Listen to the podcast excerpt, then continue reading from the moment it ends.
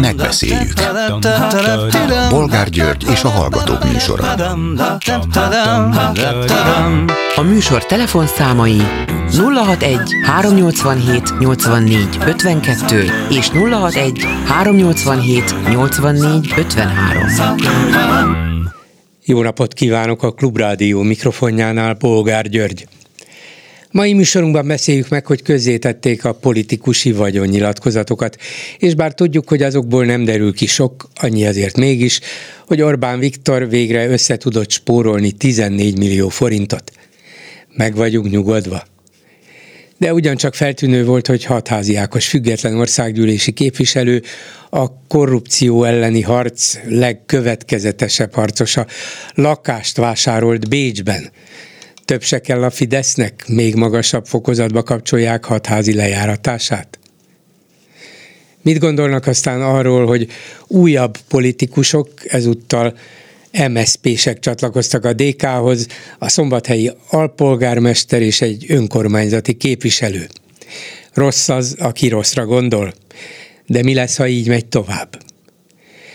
Mi a véleményük ezen kívül arról, hogy egyre több városban kezd elégedetlenkedni és tiltakozni a lakosság az akkumulátorgyárak tervezett építése miatt. Debrecen után legutóbb Nyíregyházán, illetve Gödön is, ahol már évek óta működik egy gyár, de a Samsung újabb csarnokokat építene. Lehet mindennek politikai következménye? Gödön tegnap a közmeghallgatáson azt kiabálták az emberek, hogy nem kell Samsung, nem kell Samsung. Mi lehet ebből? És végül beszéljük meg azt a nemrég érkezett friss hírt, amit maga Orbán Viktor osztott meg Facebook oldalán a mai kormányülésről, és ami így szól, Brüsszelből nem számíthatunk semmire, csak szankciókra. Lehet, hogy nem sikerül a megegyezés az Unióval, és nem kapunk pénzt, közeleg a szakítás. De miért idegesít bennünket Orbán? Telefonszámaink még egyszer 387 84 52 és 387 84 53. Háló, jó napot kívánok! Jó napot kívánok, ha én vagyok. Igen, parancsoljon. Én egy tegnapi maradék vagyok, és kicsit zavarban is vagyok, mert hiszen én tegnap elmondtam, ha nagyon röviden is, és ez a, ez a akkumulátorgyárok ügyéhez kapcsolódó megjegyzés, kétféle megjegyzés. Az egyik, hogy, hogyha az akkumulátor tényleg ennyire környezetszennyező, akkor mi lenne, ha ezen is elkezdenénk gondolkodni, nem csak azon, hogy, hogy ne ide, hanem hogy egyáltalán, tehát ezt, ezt akár a klubrádió is, tehát a pártok, vagy bárki vállalhatna, hogy akkor elkezdünk köz, körülnézni, hogy a zöldek ne a, a, a hobókos fiatalok pártja legyen, vagy, vagy gondolata, hanem íme, hát ha az ivóvizet, a talajt, mindent károsít, akkor, akkor ezen is kéne gondolkodni, ne csak azon, hogy nálunk ne. Eb- másik... Ebben van igazság, de hadd mondjak ehhez valamit. Bizonyára igazak azok a nem is feltevések, nem is vélemények, hanem tények, amelyek szerint ezek az akkumulátorgyárak kisebb vagy nagyobb mértékben valóban szennyezik a talajt, vagy szennyezhetik. A a folyókat, a talajvizet adott esetben, vagy rengeteget használnak belőle, és az se jó, ugyancsak rengeteg energiára, villamos energiára van szükség a működtetésükhöz, ezért aztán ezt az energiát valahogy valamilyen formában elő kell állítani. Nem olyan tiszta, mint ami ennek látszik, de azért azt, azt egyértelműen leszögezhetjük, hogy a világ elkezdett ebbe az irányba menni, mert úgy ítélik meg a szakemberek is, politikusok is, hogy mondjuk az elektromos meghajtású autók mégiscsak összességében kisebb, kevésbé súlyos szennyezést okoznak, mint a benzin és dízel meghajtású autók, tehát nem nincs tökéletes megoldás, lehet, hogy egy-két-három fokkal jobb a mostani, az akkumulátoros, mint az eddig használt. Hát ez egy kérdés, hogy mennyivel jobb. Ez egy kérdés, valóban, igen. Napelem, napelemek előállítása is nagyon sokba kerül, és nagyon sok környezet károsító anyaggal, tehát ez borzasztóan komplikált, és nem kéne, nem kéne a, legyinteni, hogy jó ezek az áprándozó fiatalok. Egyébként a római klub ugye 50-60 éve mondja, tehát akik ott elkezdték ezt mondani, az ők már minden, minden csak nem fiatal társaság, ha egyáltalán ilyenek. De e, igen, én ezt, ezt, ezt hiányoltam a, a, itt a vitából, vagy beszélgetésből, hogy, hogy jaj, ne nálunk, mert és az, hogy egyáltalán, az mintha, mintha elsikerül. Az nem, nem vetődik föl, mert úgy látszik, hogy az emberiség egyelőre nem tud jobb megoldást.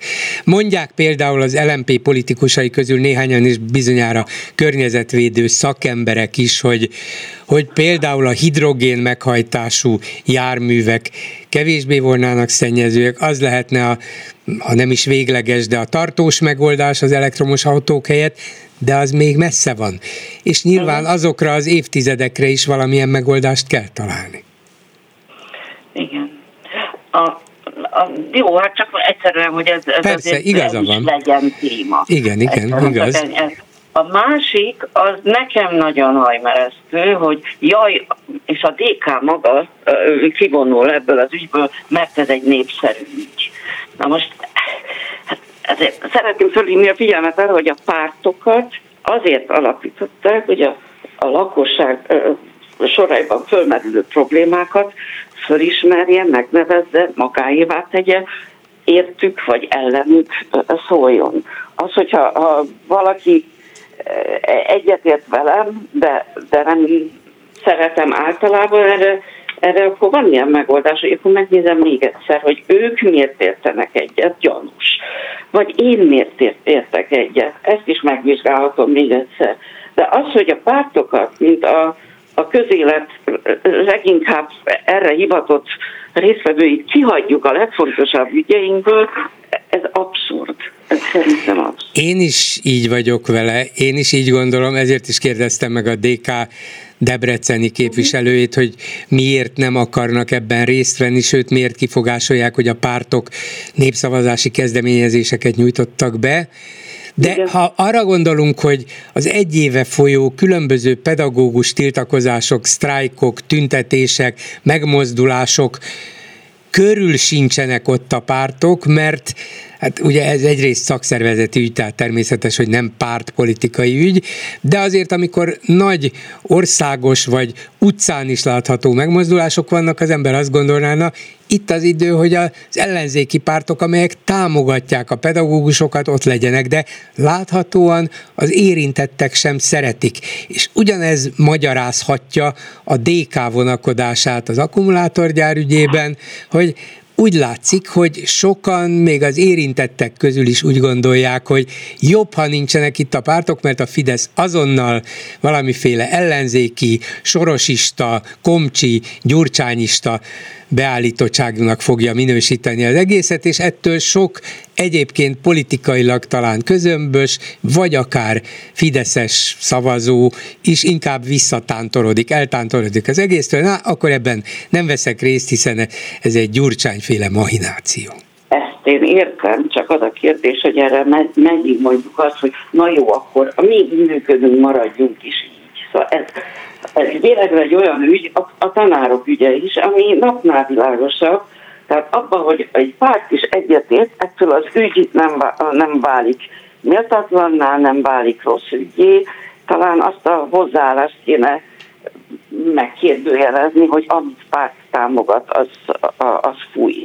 Hát Igen, e, igaza van, egyetértek. Hát mi, miért ne nyilváníthatnának véleményt a pártok, sőt, miért ne segíthetnének a civileknek? Van, erre kapnak pénzt, Igen. A, a mi közös pénzünket, hogy legyen struktúrájuk, amit működtethetnek, erről lemondani, hát akkor mire legyen akkor mit csináljanak a pártok. Igen. Hát ezek az igazi közügyek például. Egy Igen. legyen -e akkumulátorgyár, ne legyen. Hol legyen, milyen feltételek mellett legyen, mekkora legyen, hogy ne veszélyeztesen senkit, ne zavarjon senkit lehetőleg, és így tovább. Ezek közügyek, politikai ügyek. Így van, hát az, az, az se szégyen, hogyha egy ügy úgymond politikai ügy. Hát az a politika, hogy a polisz, a város vagy a a közösség ügyei. Igen. Nem egy leleplező megállítás, hogy ez egy politikai persze, téma. Persze, persze. Nem kellene ezzel megbélyegezni, vagy saját magukat nem kellene, hogy megbélyegezzék a pártok, hogy ó, ó hát igen, bocsánat, hogy mi politikával foglalkozunk. Persze, az a, ez a helyes. Köszönöm szépen. Ha, ha van arra idő, csak tíz éve beszéltünk utoljára, és akkor az volt az ügy, hogy a, hogy a disznócsontokat dugdostak a Dunaparti cipők Igen. és akkor mondta, hogy hát az ügyészség azért nem tesz semmit, mert nem érkezett feljelentés. Mire én voltam ugyanígy, mint most a telefonban, hogy ja, ha ezen múlik, akkor én följelentem. Amin ön is csodálkozott, hogy új, nem félek és akkor nekem tényleg nem jutott eszembe, hogy féljek, de de az adás végéig, és ezt, ezt szeretném elmesélni, hárman telefonáltak be a klubrádióba, hogy akkor ők velem együtt jelentik föl, és végül itt 18-an voltunk, Tényleg? akik feljelentettük az ismeretlen tettest, és hát fél év, egy év, másfél év, már fogalmam sincs. De megkaptuk a választ, mi szerint az ügyészség megvizsgálta, és úgy találja, hogy nincs törvényellenes cselekedet ebben, ez csak vélemény nyilvánítás. Ami, hát, hát igen, igen, ez, szóval- ez szörnyű, szörnyű, valóban, mert ez aztán valóban egy különlegesen felháborító és, és gyomorforgató megnyilvánulás volt. Így van, így van. Mi, csak akkor még annyit mondjon, hogy tíz év óta miért nem hívott egyszer se? Hát nem tudom, hát azért nem tudom, nem, nem hallgatom olyan gyakran, de hallgatom néha a műsort. Hát, nem, nem tudom, hát itt, úgy vettem észre, hogy van elég telefonáló. Jó, ahogy gondolja, nem, nem akarom kimozdítani a szokásos napi rutinjából, ha úgy gondolja, hogy mások is elmondják, az is rendben van, de én örömmel hallgatom. Köszönöm. Én is köszönöm, viszont hallásra. Viszont hallásra. Háló, jó napot kívánok! Jó napot kívánok, Péter vagyok Londonból, tiszteletem Parancsoljon! Azért telefonáltam be, mert én előre szeretném azzal kapcsolatban beszélni, mielőtt még egy pár telefonál, telefonál és elkezdi a DK-t szídni, hogy lopkodják a képviselőket. Na most én, én, én, én azért gondolom, hogy ezt el kell, el kell hangozom, mert igazából a legjobb erre egy, egy, egy mondjuk egy, egy sporttal összehasonlítani. Persze, hogy nem ugyanaz a sport, meg a politika, de hogyha egy futballcsapatnak egy nagyon jó játékosa átigazol egy másik csapatban, az attól még a célja neki ugyanaz lehet. Na most ez, ugye, ugye a Forma is beszélhetnénk azt, hogy annak idején Lewis Hamilton átigazolt a Mercedesbe, egy McLaren-től, minden kettő csapatnak ugyanaz volt a célja, ugye, hogy nyerjenek, csak ő úgy gondolta, hogy annál a csapatnál jobb esélye van rá. Tehát ez, ez egy nagyon egyszerűen lefordítva, ez erről van szó. Ugye a, a párbeszédnek az egyik ugye, volt elnöke átlépett a DK-ba. És, és én, én annyit szeretnék mondani ezzel kapcsolatban, hogy ugye a párbeszédnek a politikai fantasztikus emberek. Kimondottan szimpatikusak Szabó Tímiától kezdve sorolhatnám. Csak itt van egy kis bőkkenő bolgár és kedves hallgatók, hogy a párbeszéd az megalakult azt hiszem 2013 környékén, vagy valahogy úgy. Hát um, valahogy igen, amiután igen, az LMP-ből kiváltak. Igen. Így van, így van, így van. És, és, és ez alatt a elmúlt, most már mi már lassan 9-10 év alatt, uh, ugyanazon a uh, pozícióban vannak uh, támogatottság terén, mint amikor megalakultak. Tehát uh, magyarán hiába vannak fantasztikus emberek ott, ahhoz, hogy egy párt vagy egy politikai szervezet eredményeket tudjon elérni, ahhoz sokkal többre van szükség, mint egy fél tucatnyi vagy egy tucatnyi fantasztikus emberre. Tehát szervezete van szüksége és tudásra. Na most ez az, amit a demokratikus koalíció, én úgy érzem, hogy, hogy, hogy, hogy nagyon is sok munkával próbál teljesíteni, és teljesít is. Tehát én nagyon-nagyon csalódott voltam a Tedének, a Farkasházi Tivadalnak egy megjegyzésén egy pár héttel ezelőtt. Neki is volt egy ilyen elejtett mondata, hogy hát nem érti, hogy mi folyik itt ezen az oldalon, mert hogy ugye a, ő, ő használta ezt a szót, hogy a DK lopkodja itt a, a képviselőket. Na most, hát ugye a, a, a Farkasházi Tivadal ugye nagyon jól ismeri a futballvilágán, pontosan tudnia kéne, hogy itt nem semmiféle lopkodásra nincsen szó. Itt arról van szó, hogy a, és mellesleg a, a, a, a, az ellenzéki pártoknak, mint például az LMP-nek, a párbeszédnek, és emellett a DK-nak is, ha már zöld politikáról beszélünk, nagyon-nagyon-nagyon közel állnak egymáshoz. Nincsen lényeges különbség. Tehát itt nem lehet azt mondani, hogy most az egyikből értelemében valami sokkal többet lát, azért, mert mhm. a politikájuk másik. Nem konkrétan csak a politikáról van szó, hanem a folyamatosságról és a szervezettségről, ezt már elmondtam. A kedves buszvezető úr tegnap betelefonált, és egy kicsit úgy el volt keserve, meg úgy kicsit kritizálta Dobrev Kárát, és, és a DK-nak a jelentősebb politikusait, hogy, hogy miért, nem, miért nem beszélne gyakrabban. Hát elmondta a Dobrev Kára ezt az ATV műsorában, hogy, hogy, hogy, hogy azon kívül, hogy, hogy, hogy nagyon-nagyon sokan dolgoznak a háttérben, nem csak abból áll egy politikai szervezetnek a, a, a, a jelentősége, hogy, hogy hányszor szerepelnek. Én, én ezt értem, hogy, hogy egyébként én is hiányolom, tehát félre ne értsen senki. Én is úgy érzem, de, de viszont sokkal toralásabb vagyok ezzel kapcsolatban, hogy miért nem jelentkeznek, gyakrabban, és miért nem adnak interjút, te, és főleg Gyurcsány Ferenccel kapcsolatban. A Gyurcsány Ferenc azért nem ad interjút gyakran, mert, mert mert hát itt, itt, itt, itt ugye van ez a vicc, hogy a, a sapkája van azért, ha nincsen sapkája azért. Teljesen mindegy, hogy ad interjút, mert akkor azért lesznek támadva, ha pedig nem ad, azért lesznek támadva. Tehát annyit tanácsolok a, a buszvezető úrnak, hogy nézze meg, és mindenki másod, nézze meg azt a sajtótájékoztatót, amit legutoljára a DK-ban Kálmán Olga és Mona Zsolt, igen, Mona Zsolt adott. Halló, itt vagyok? Igen, még? itt van, persze. Igen, igen. Na most én, én végig hallgattam ezt, mint ahogy minden más végig szoktam hallgatni, és, és hát, hát nagyon-nagyon-nagyon leírja azt, hogy valójában miről is szól Magyarországon az, amit a Fidesz csinált. Tehát a, a, a sajtótájékoztató a második felében egy jó bő fél órában szerintem ott volt négy újságírónak nevezett, hát propagandista, mondhatjuk úgy. Amit ők ott végig csináltak és végig szenvedtek, na hát ez, már én szégyeltem magam helyettük.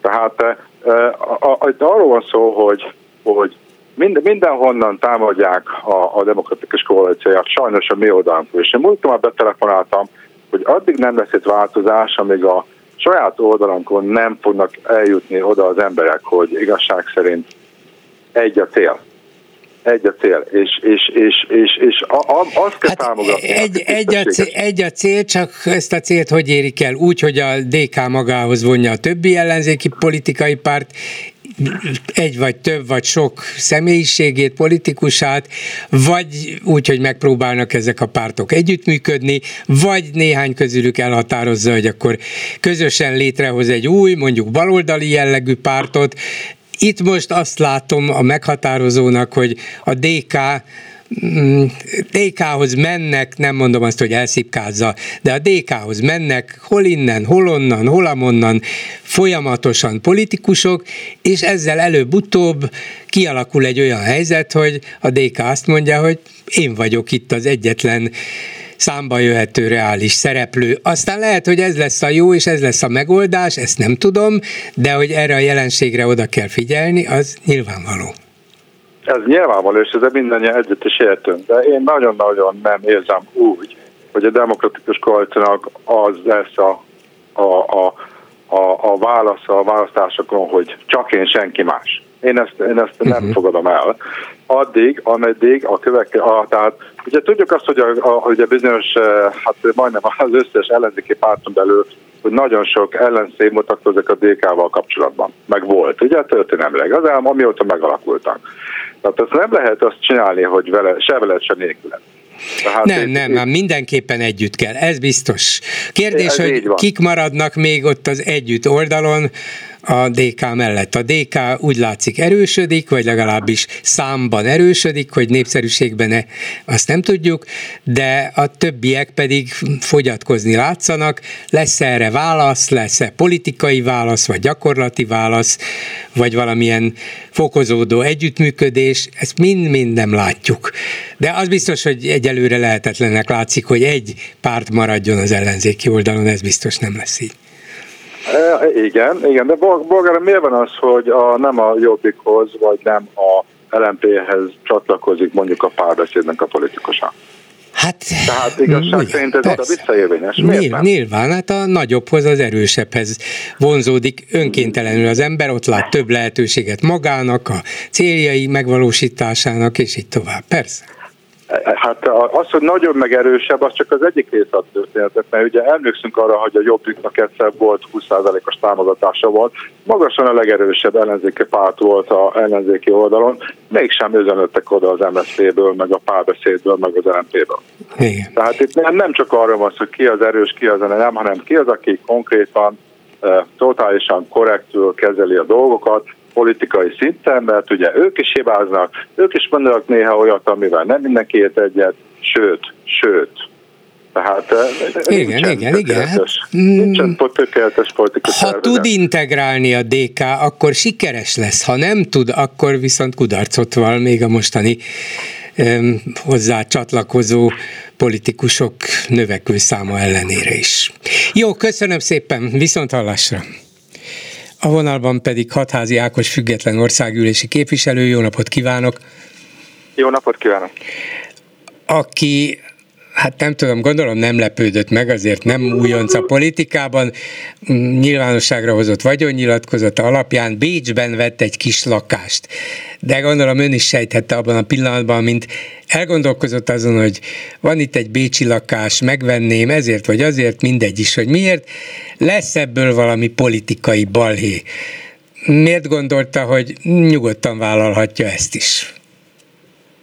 Hát azért, mert teljesen törvényesen tettem, és mert nem loptam pénzt magamnak ahhoz, hogy ne kelljen aggódnom a kis vagyonkám miatt, amit hát ugye 18 év állatorvosi munkával összegyűjtöttem, és az is már tapasztalat, hogy ugye az ember bármit csinál, akkor is lejáratják a, a propaganda részéről. Tehát jelen pillanatban, hogyha az ember csak azzal törődne, hogy mikor nem fognak engem lejáratni, akkor nyilván azt csinálnám, hogy fognám magam és hazamennék, és nem is foglalkoznék politikával, akkor nyilvánvalóan nem lenne ilyen veszély.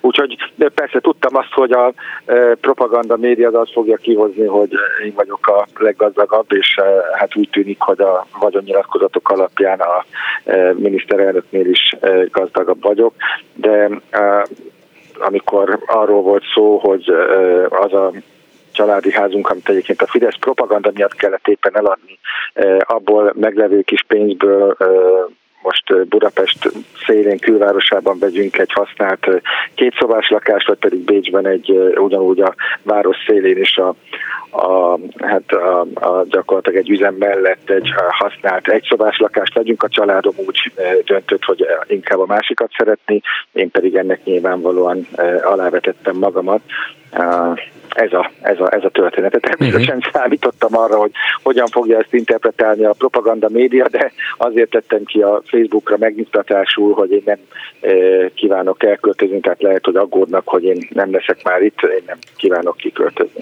E, igen, mert a másik egyébként nem feltétlenül önnel um, ellenszenvező vélemény lehet az, hogy uha, a hatházi már sejti, hogy mi lesz itt, és biztos, ami biztos vesz magának egy kis lakást Bécsben, hogy legyen hol meghúzódnia, megbújnia. És hát mm, ugye nem mondom, hogy ez, a, ez a, az Armageddon következik, hogy innét menekülni kell, de lehet egy ilyen olvasata is, hogy hát azért biztos, ami biztos, nem árt, hogyha a szabad világban is lesz egy hely, ahova el lehet menni. Igaz, hogy a legfőbb ügyész is hasonlóan gondolkodik, mert ahogy olvasom, ő is vett Bécsben egy lakást. Nem szomszédok véletlenül?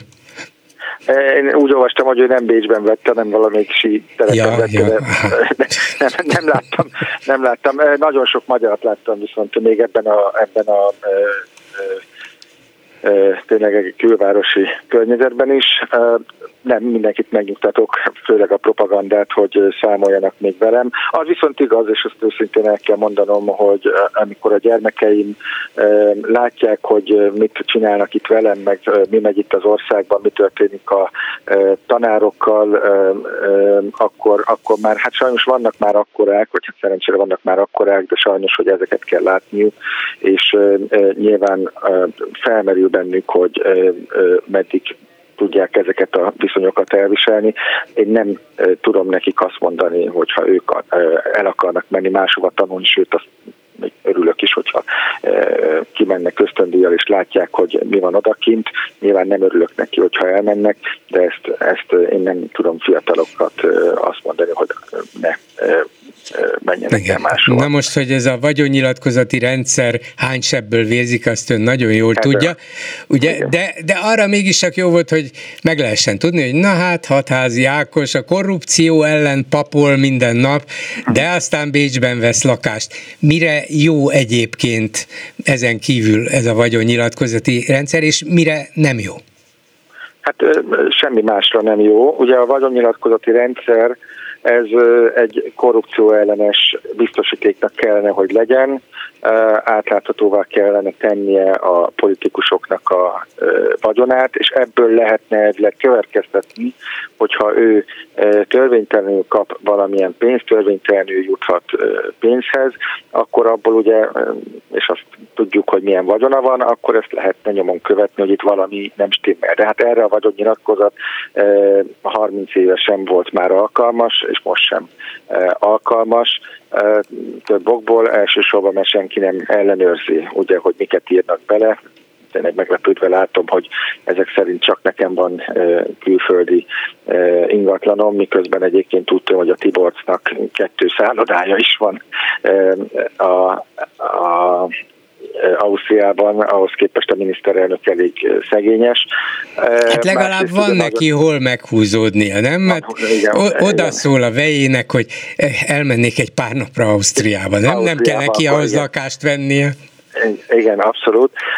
És, és a, ja, hát szanatórium még talán nincsen. A, a, a másik probléma is, ami a legnagyobb probléma, ugye, hogy a családtagoknak a vagyonnyilatkozatai azok viszont nem nyilvánosak, teljesen e, egyértelmű, hogyha én rejtegetni akarnék valamit, akkor én is mondhattam volna, hogy nem tudom én a gyerekekre iratom, és akkor most senki nem tudná, hogy nekem van a Bécsi külvárosban egy száz éves e, társasház vagy bérházban egy lakásom, mert 30 négyzetméteres, e, tehát ez is probléma vele. Ami egyébként mostanában az egyik legnagyobb probléma, ugye ez a magántőke alapok jelensége, ez ilyen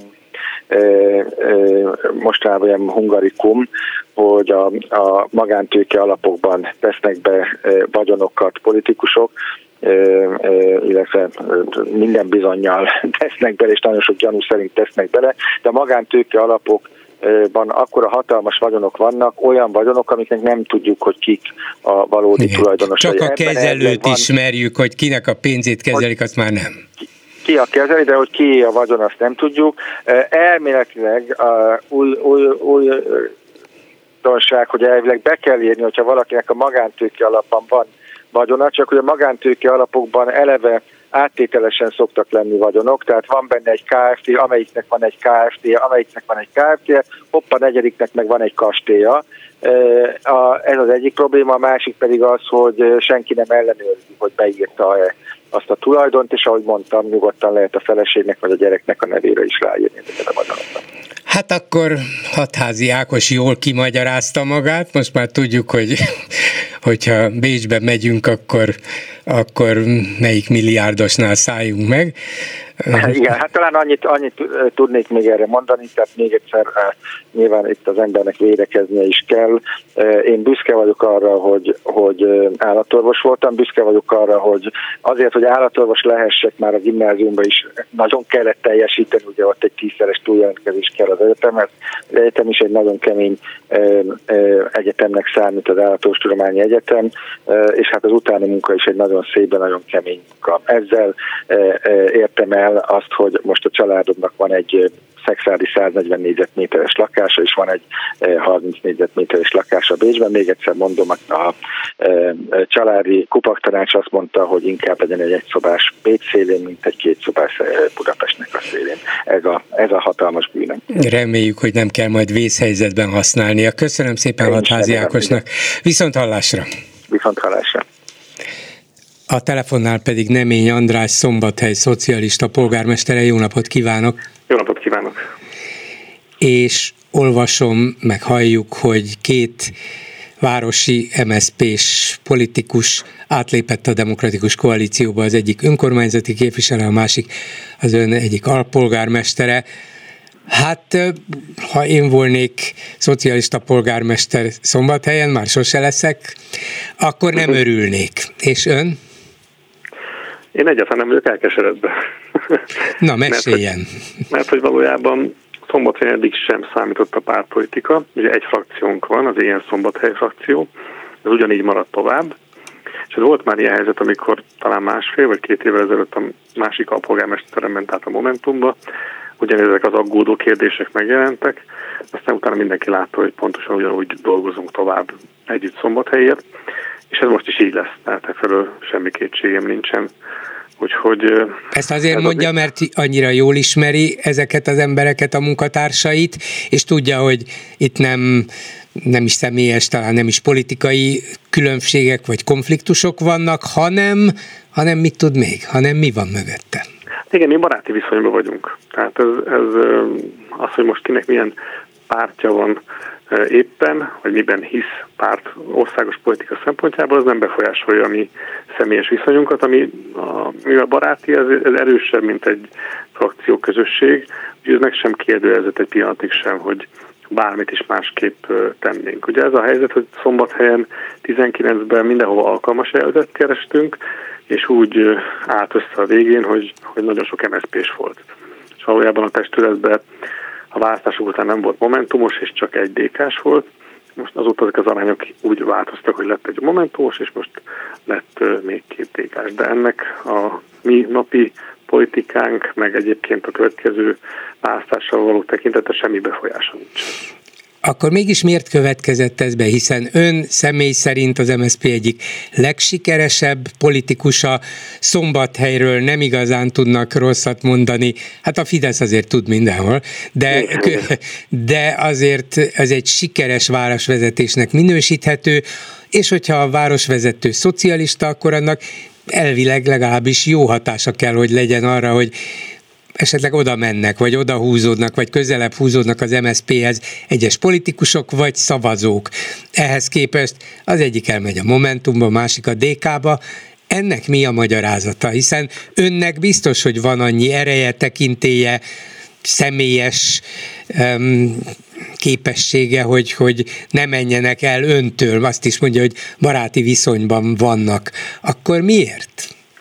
Ez a kulcs, hogy nem én tőlem mentek el, én a ilyen szombathely frakciónak vagyok tulajdonképpen a első ember, hogyha nem is a frakcióvezetője, de hát városvezetőként. Mi egy közösség vagyunk így azóta is, meg azelőtt is így voltunk. Egyébként MSZP pártag vagyok valóban, és, a, a, és azt is szeretném, hogyha az Európa Parlamenti választáson mindenképpen lenne MSZP-s képviselő is, mert azt gondolom, hogy olyan értékeket képviselünk, ami fontos, hogy megjelenjen Magyarországon is, és egyébként Európában is.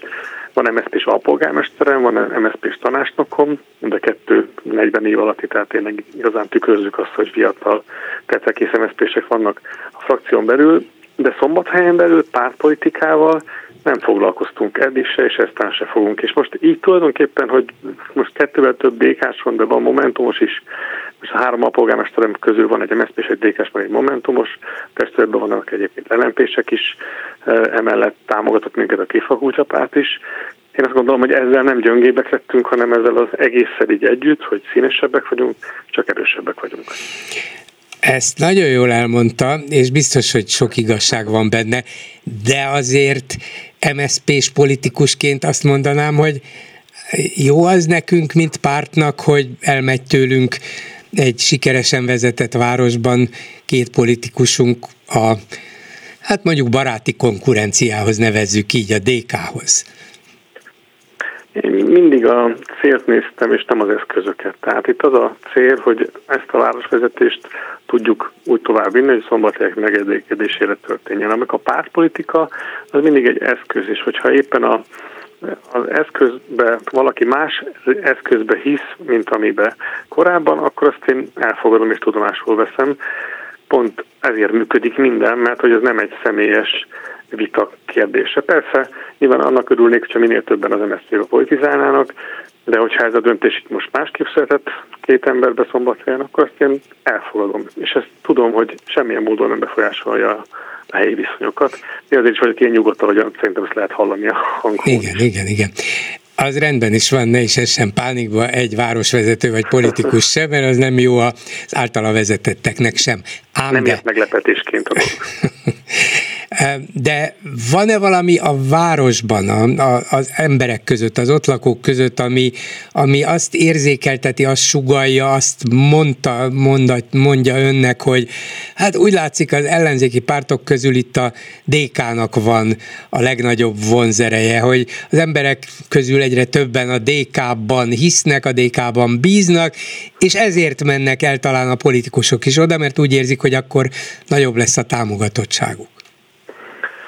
Én azt láttam az elmúlt években, hogy közvetlenül a DK-sokat, akiket ismerek itt Szombathelyen, nagyon sok munkát végeztek választásról választásra, a közös munkába is mindig mindent beletettek, tehát én embereket látok, akik dolgoznak itt, és, és nem nézek a város határán túl, tehát az is egy jó közösség, egyébként a Szombathely MSZP is egy jó közösség, úgyhogy hogy el, el, el kell a nagy jelentőséget sőt én mondhatom azt, hogy egyáltalán nem tulajdonítok neki jelentőséget. De mhm. értem persze a kérdéseket, hogy miért vannak így. Én azt gondolom, hogy az mindig hit kérdése, hogyha az országos politikában ki miben hisz. Ahogy egy választásnál is, aki elmegy szavazni, arra szavaz, akiben hisz jó esetben. Ezt magánügynek tekintem ilyen szempontból akkor arra próbáljon meg választ adni, nem könnyű, de a kérdés az mégiscsak szerintem jogos, hogy miért van az, hogy az MSZP-nek vannak olyan sikeres politikai vezetői, mint ön például Szombathely élén, vagy Budapest második kerületében nem is tipikusan szocialistának való hely, de Őrsi Gergely, aki láthatóan jó érzékkel, jó ütemérzékkel, jó politikai érzékkel, és hatékonyan vezeti azt a kerületet, vagy a már-már legendás Tóth József a 13. kerületben. Szóval vannak olyan politikusaik, akikre azt lehet mondani, hogy hm, szocialisták, jól működnek, miért nincs meg a szocialistáknak ez a vonzereje országosan? Mi az, ami hiányzik, és mi az, ami esetleg a DK-ban megvan? Hát lehet, hogy erre nem én fogok tudni megfejtést adni. Én azt gondolom, hogy a következő egy év, ami előttünk áll, az meg fogja mutatni igazából a különbségeket. És én tudom, hogy az MSZP-be egy igazi szociáldemokrata közösség van, ami hogyha látszana jobban kívülről, akkor akkor több támogatót talál. Ezzel nem azt mondom, hogy más pártban nincsen jó közösség, nyilvánvalóan ez így van, és nem véletlenül vannak sokan a DK-ban, és van sok támogatója, de én az MSZP-t ismerem belülről, és hiszek is benne, hogy, hogy tud jó lenni, és azt remélem, hogy az Európa Parlamenti választáson jól fog tudni szerepelni. Szerintem egyébként még számtalan más jó szereplő van, vagy olyan, aki nagyon sok munkát letesz, csak és ezek nem ismerik közvetlenül annyira a munkáját. Tehát például Budapest főpolgármester helyettes Tüttőkata szerintem egészen kiváló munkát végezott, ami szakmai munka is egyben, és ezt nyilván kevesebben látják. Igen, bizonyára, csak azért a politikának egyik nem elhanyagolhatóan fontos része az, hogy hogyan mutatkozzunk meg a közönségnek, a választóknak, hogyan ébresszünk bennük bizalmat, és tartsuk ezt a bizalmat meg. Ehhez nyilván más is kell, nem csak az, hogy valaki jól végezze a munkáját. Igen, ez, ez így van, de nekem szombatai polgármesterként, hogyha azt szeretném, hogy a pártom is profitáljon ebből, amit itt végzek, akkor azt kell, hogy itt legyek nagyon jó a saját területemen, és az itteni emberek bízzanak bennem, és lehet mondani, hogy kapott esélyt egy MSZP pártag polgármester, és bizonyított. Ha nem is pártpolitikával, mert ugye egy várospolitika mindig más, de attól még minősíteni, így együtt minősítenek. A Fidesz pedig mindig tesz róla, hogy azért elmondja a pártpolitikai hátteret is, mert azt remélik, hogy ettől majd rosszabbul fogunk szerepelni a választásokon. Hát ez eddig nem jött be neki. Köszönöm szépen Nemény Andrásnak, Szombathely szocialista polgármesterének. Viszont hallásra! Köszönöm, viszont hallásra! Háló, jó estét kívánok! Jó estét kívánok, Bolgár úr, Varga Anikó vagyok. Parancsoljon. Hát itt a uh, DK-nak a felfutása, hogy mindenhonnan össz, próbálja összeszedni az embereket, ez abszolúgy nem újság. Nekem szilárd meggyőződésem, hogy Gyurcsány és és a NER tulajdonképpen, illetve Rogán minisztériuma valahogy meg vannak állapodva, és egymást tartják hatalomban, és erre, erre több utalás is volt már az elmúlt időszakban. Nem mindenáron akart a DK nyerni, és az most legutóbb például Jászberényben a DK nélkül nyertek ilyen szépen az ellenzékiek, és az, hogy meg vannak állapodva, ez számomra nyilvánvaló, mert egyik sem forgatta ki a másikat, amikor hatalomra kerültek, egymást védik, tehát sem a, az adóhatóság, sem egyéb piszkálódás nincsen, kölcsönösen vigyáznak egymásra, így maradnak hatalomban. Az egyiknek a az egyik nyugodtan intézheti az üzleti ügyeit, nem figyelnek oda, szépen nyugodtan megvan, és hogy is mondjam, szóval, hogy ő se piszkálja a Fideszt tulajdonképpen hát ennek a jegyében engedték el annak idején Ceglédit. Szóval olyan megállapodás van köztük, ami egyelőre tartósnak mutatkozik. Hát ez egy ez feltételezést tegyük hozzá, de nem vagyok benne biztos, hogy egyet tudok ezzel érteni, mert az rendben van, hogy politikai értelemben akár juthat valaki arra a következtetésre, hogy Fidesznek létérdeke Gyurcsány formában tartása, mert, mert Gyurcsány a, a teljesen um, lejáratott ellenzéki vezető, minél tovább bemarad a politikában, annál jobb a Fidesznek, mert mindig mutogathat, hogy mindenki mindenki gyurcsányista, mindenki gyurcsány Igen. kezében. Ezt, ezt a részét értem, és el is fogadom, hogy a Fidesznek érdeke, de azért mindent megtettek arra, és meg is tesznek, hogy kikészítsék, és ennek a sok politikai és egyéb lejárató munkának az eredményeként akár már el is menekülhetett volna a politikából Gyurcsány. És mégsem, Mi? mégsem tette föl, nem, vagyis nem, nem hát volt sikeres a Fidesz. Szerepelni.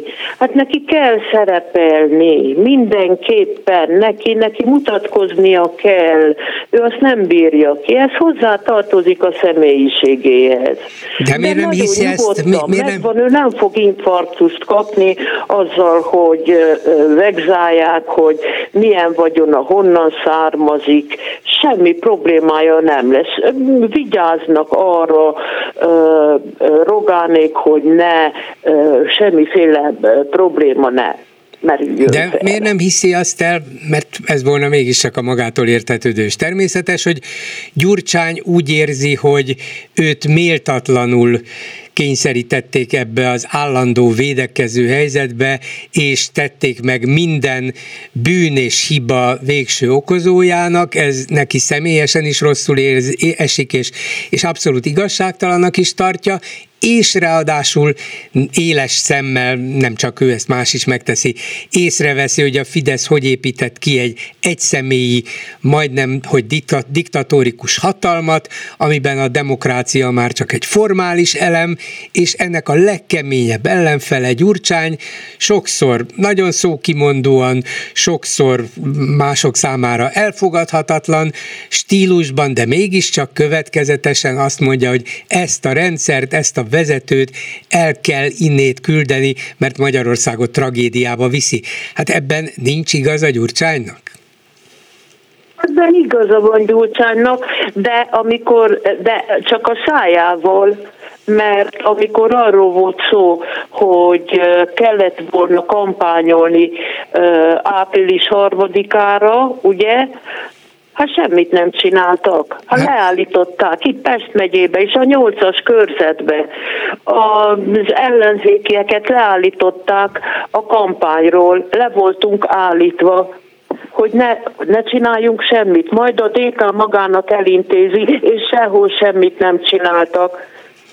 Hát e- ezt a részét nem tudom, főleg a, ennek a Pest megyei részét, de ugye az, hogy Gyurcsány nem szerepelt, azt kifejezetten Márki Zaj Péter kérte, és Gyurcsány azt mondta, jó, én visszavonulok, nem akarom itt semmilyen módon besározni a Gyurcsánytól annyira független, vele szemben álló Márki Zaj Péter miniszterelnök jelölt személyét. Más kérdés, hogy ez se sikerült, mert a Fidesz nem érdekelte, hogy Márki Zaj és Gyurcsány milyen viszonyban van, úgy állították be, mint hogyha Márkizai is Gyurcsánytól függene. De, Így van. De, de mondom, attól még, hogy Gyurcsány visszavonult, attól még eh, nem, nem feltétlenül, vagy nem, nem hiszem, hogy a DK lett volna végső bűnös vagy felelős a nagy választási vereségért. Nem, nem, mert a többi párt is mindenik a sajátját. Tehát ele, eleve megpucsolták az egészet, hiszen már az előválasztás előtt, amikor megbeszélték a jobbikkal, ugye, akkor, akkor az egy, az egy nagyon csúnya dolog volt, és akkor leállt a DK, és leállt a Jobbik, és az összes pártocskák mindenik magának szépen, és mi hajtottunk az ellenzékiekért. Ki volt, ki volt az önök jelöltje abban a választókerületben? Ebben a, ebben a választókerületben a mm, Jószai Teodóra DK-s jelölt uh-huh. volt, és szívvel, lélekkel hajtottunk, mert azt hittük, hogy egy brigád vagyunk. Na de hát a DK nem hajtott, hogy nem. A DK nem kampányolt a saját jelöltje mellett?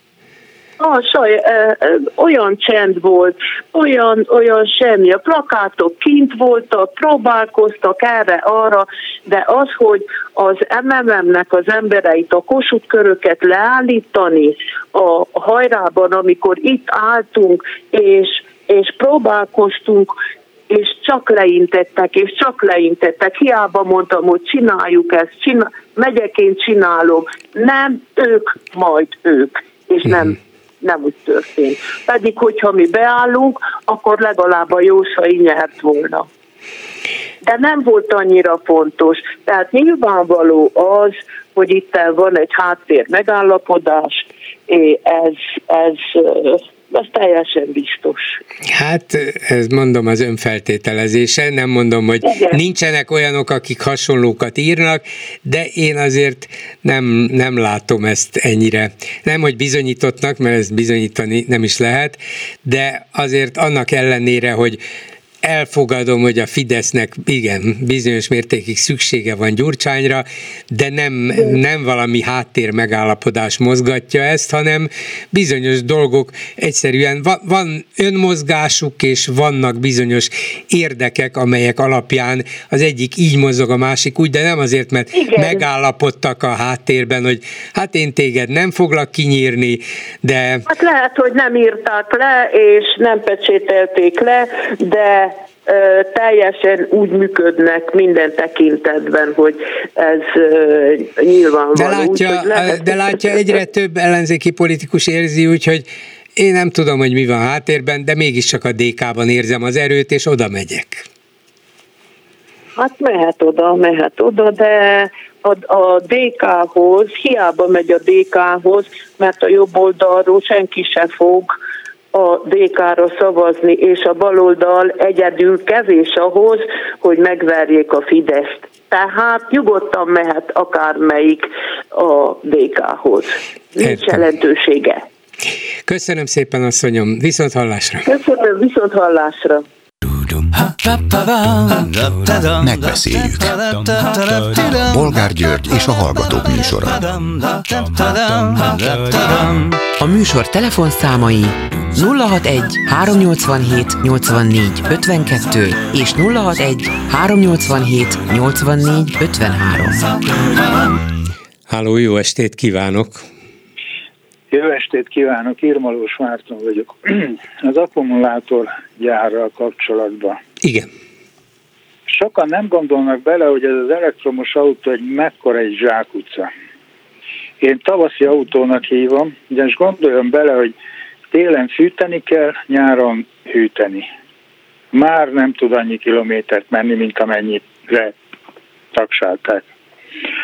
A ez, ez, ezt értem, de hát a benzines vagy dízellel hajtott autókat is ugyanúgy fűteni és fűteni kell.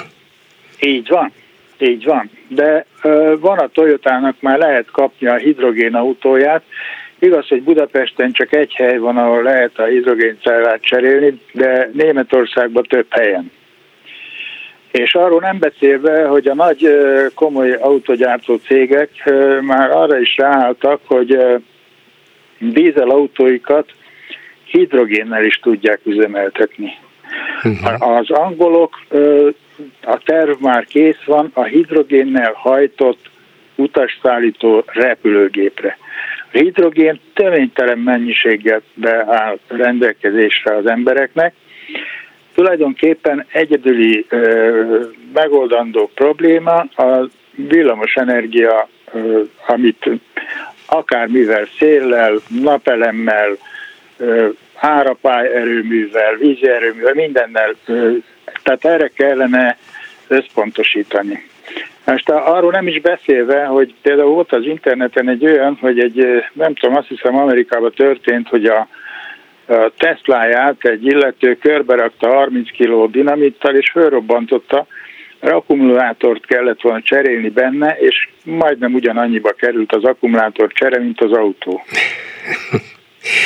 Értem én, és biztos, hogy én értem, de az, magához a, a, a technikához nem értek. Én is csak olvasok dolgokat, és, és örülnék neki, hogyha lenne egy véglegesebb, gyorsabb, olcsóbb, környezetkímélőbb megoldás, mondjuk a hidrogén. Tudom is, hogy sokan ezt képviselik, de úgy látszik, hogy a világ autógyártása ki tudja miért, még ha vannak is próbálkozások, mint a Toyotáé, egyértelműen állást foglalt amellett, hogy a következő évtizedekben az elektromos meghajtású autó lesz a megoldás, lehet, hogy csak átmeneti, hát ilyen az élet, de addig is valamit kell csinálni, és az ő jóváhagyásukkal, meg az ő kérésükre épülnek ezek az akkumulátorgyárak, nem? Hát igen, de látja, hogy a, a jelenlegi helyzetben is elég nagy probléma az akkumulátorhoz szükséges alapanyagoknak az előállítása vagy bányászata. Tehát ez, ez zsákutca, ez az én véleményem, és valószínű, hogy sokan így gondolkoznak, szóval nem. A jövő útja a hidrogén autó. Uh-huh. De mit csináljunk addig? Mit csináljunk addig? Hát minél korszerűbb motorokkal hajtott. Meg van, aztán vannak a hibrid autók, jó, hogy ö, szomszéd asszonynak is egy Toyota hibridje van, aztán megnéztem a neten, hogyha akkumulátort kellene neki cserélni, 600 ezer forint. Hm, jó, hát a, a, az egyik barátomnak kicsit összetört az autója, két ajtót kell cserélni, több mint két millió forintért, pedig az csak ajtó, és nincs benne semmi high-tech, meg akkumulátor, semmi. Ajtó több mint két millió forint egy egyszerű Renault-ban. Hát igen, itt, itt az a megoldás, kicsit nyugodtabbra meg az, hogy leadja az autót, aztán viszi a másikat helyette. Na mindegy. A DK-val kapcsolatban ö, már egy nem tudom hány éve ö, telefonáltam be, és akkor az volt a a véleményem, hogy kétpólusúvá kellene tenni a, a rendszert Magyarországon, és akkor azt mondtam, hogy egy az ellenzéknek egy közös pártot kellene csinálni, amiben lenne jobbik platform, nem tudom, emlékszik-e rá. Tehát az ötletet nem valószínű, hogy tőlem vette a DK, de itt a megoldás az, amit a DK csinál. Ugyanis mm, ilyen egy, szóval a DK-nak nem csak a fidesz kell harcolni sajnos, hanem a, az ellenzékkel is. Jó, a, a, a DK már létrejöttek legalábbis a névválasztásában, ezzel az ambícióval indult demokratikus koalíció. A demokratikus erők fogjanak össze egy koalícióban. Tehát nyilvánvalóan nem áll tőlük távol, de azért a mai tényleges párthelyzet olyan, hogy van benne ilyen balliberális párt, mint a DK, van egy egyértelműbben szociáldemokrata párt, az MSP van, liberális, mint a Momentum van, jobb közép, most szerencsére nem radikális a Jobbik, van párbeszéd, amelyik zöld, baloldali, van LMP, amelyik zöld, és nem egészen tudom, hogy milyen. Szóval sokféle árnyalata van, de ezek a többiek egyelőre nem akarnak egy demokratikus koalícióban egyesülni, mert az úgy gondolják, hogy a neve ellenére egy párt, meg meglehetősen éles arcvonásokkal. Hát igen, hát tulajdonképpen a, néven azon lehetne változtatni, de hogy a jövő ez, a kétpólusú társadalom, az, az biztos. És nem vagyok benne biztos, reménykedem, de nem vagyok benne biztos, hogy a következő választásnál a DK egyedül meg tudja verni a Fidesz, de, de azon dolgozik, hogy, hogy egy komoly, ütőképes csapatot építsen. És nem hisz abban, amit az előző telefonáló mondott, hogy a DK és Gyurcsány lényegében a fidesz kötött valamiféle kimondott vagy kimondatlan, de mégis titkos háttér megállapodás alapján létezik és működik, mert a Fidesznek érdeke, hogy Gyurcsányt és a pártját életben tartsa. Nézze, az a helyzet, hogy én ö, szamárságokkal nem szívesen foglalkozom. Jó, jó. Rendben. Köszönöm szépen. Én is Viszont köszönöm, hallásra. hallásra. A vonalban pedig Szabó Tíme, a párbeszéd országgyűlési képviselője. Jó estét kívánok! Jó estét kívánok! Aki részt vett Gödön egy akkumulátorgyár bővítéssel kapcsolatos közmeghallgatáson, ahol azt kiabálták az emberek, hogy nem kell Samsung, nem kell Samsung elég, eléggé felforrósodott a hangulat. Gödön is, Debrecenben is, Nyíregyházán is, láthatóan elérte az emberek inger küszöbét. Az a tény, hogy egyre több ilyen gyár épül Magyarországon, és bár például az első Gödi Samsung gyárról lehetett sok idegesítő dolgot hallani és olvasni, de valahogy mégsem vált országos témává. Az elmúlt hetekben, hónapokban annál inkább. Miért? Hát ugye tavaly szeptemberben hozta nyilvánosságra a kormány eh, ezt az akkumulátor stratégiáját tulajdonképpen, amiben leírták azt, hogy Magyarországot egy úgymond akkumulátor nagyhatalommá eh, kívánják tenni, és hát ez, ez azért sokaknál eh, felkapcsolta a, a, a piros lámpát, hogy azért ez egy rettenetesen ö, környezetszennyező, ö, a, a vízkészleteket elszívó és egy, egy borzasztóan energiaigényes ö, üzletág. Arról nem beszélve, hogy olyan ö, alacsony bérezésért ö, folyik az ott folyó munka, ami, ami hát megint nem a magyar dolgozók érdekét szolgálja. És azok a, azok a mondjuk a gödiek által észlelt problémák, a zajtól kezdve a talaj meg a vízszennyezésig, ezek ezek mennyire komolyak? Ugye mondom, hallani, olvasni lehetett róluk, de most egyre többen emlegetik, hogy abban a pillanatban, amikor ilyen gyárakat építenek, akkor ezekkel a környezetszennyező hatásokkal komolyan kell számolni, annak ellenére, hogy megkapják az engedélyeket. Mennyire vannak ezek alátámasztva, és mennyire aggasztják az embereket? Mi az, ami úgy általában például egy ilyen közmeghallgatás tapasztalatai alapján idegesítik őket? Hát mondjuk ez a tegnapi közmeghallgatás, ez egy vicc volt, tehát ezt azért ne nevezzük közmeghallgatásnak, tehát a nem tudom, nem készültünk számokkal, majd írásban válaszolunk, hát ezt most nem tudjuk, tehát nagyjából ez volt minden kérdése a válasz. Ugye azt tudni kell, hogy a, a Gödi Samsung gyárnak a vízigénye az 27 ezer köbméter naponta. Ez megfelel a 112 ezeres lélekszámú kecskemét, mondjuk egy kánikulai csúcsidei vízfogyasztásának, hogy mondjuk éves átlagban kecskemétnek úgy napi 20 ezer köbméter ezer a, a fogyasztása, a Gödi Samsung gyárnak pedig 27 ezer.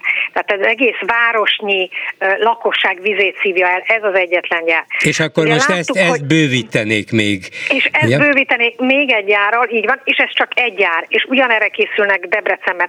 Láttuk már pont a tavaly nyári asszályos időszakban, hogy több Pest megyei településen is akadozott folyamatosan a lakossági ivóvízellátás. Ugyanez lesz Debrecenben, tehát azért tudjuk, azért most már nagyon nehéz tagadni a klímaváltozást. Azt is tudjuk, hogy sorozatosan fognak jönni ezek az aszályos időszakok, hogyha még inkább kiszipolyozzuk a talajból a meglévő vizeket, akkor ez katasztrófához fog vezetni a, a lakossági vízellátásban. Ugye itt mindig az merül fel ellenérvként, hogy hát mi mondjuk, mint a párbeszédi zöld párként, miért ellenezzük az akkumulátorgyárakat, amikor, ami ugye a, a, az elektromos autók gyártásához szükséges. Először is az rendben van, hogy elektromos autók, azt természetesen mi is támogatjuk, de csak olyan országban lehet elektromos autógyártáshoz szükséges akkumulátorokat gyártani, amelyiknek van állandó vízellátása, mondjuk Norvégia, és nem olyan import ö, ö, energiaigényes, mint ö, mi. Ez a másik katasztrofális része ennek a dolognak, tehát a vízen túl, a vízellátáson túl az, az energia szükséglete egy Gödi, a Gödi Samsung gyárnak az éves ára, áramigénye az 1 teravatórányi áram. A Debrecenben tervezett katlé az, az 3,3 teravatóra, Paksnak, az egész Paksnak pedig az éves termelése 16 teravatóra. Tehát, hogyha megnézzük csak a Samsungit, az egyet, plusz mondjuk a Debreceni 3,3-at és a Paks 16-ot, ha ezt összeadjuk, akkor azt látjuk, hogy csak a Paksi, vagy csak a, a Gödi és a Debreceni, a Paksi teljes uh, ellátásnak az egy negyedét veszi el ez a kettő darab gyár. Ugye ez a kormány stratégiájában is le volt írva, hogy az összes nagyobb akkumulátorgyár együtt összesen harmadával növeli majd a magyar áramigényt.